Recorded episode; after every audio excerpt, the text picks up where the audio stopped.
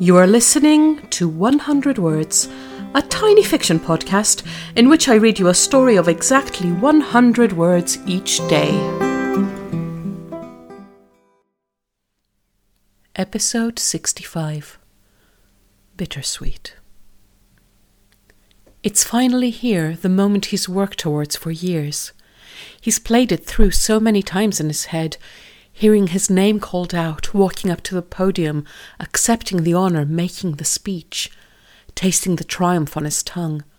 But now he finds that the sweetness he expected is mixed with bitterness, that all the sacrifices and losses he had to accept loom large. His mind is suddenly filled with a detailed map of all the paths he forsook to pursue this one, and he is so distracted he can barely find his way to the stage.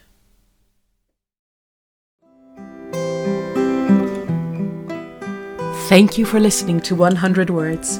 This podcast is written and produced by Marilisa Valtazano. If you enjoyed today's story, why not share it with a friend? Don't forget to tune in tomorrow for another 100 Words. Goodbye.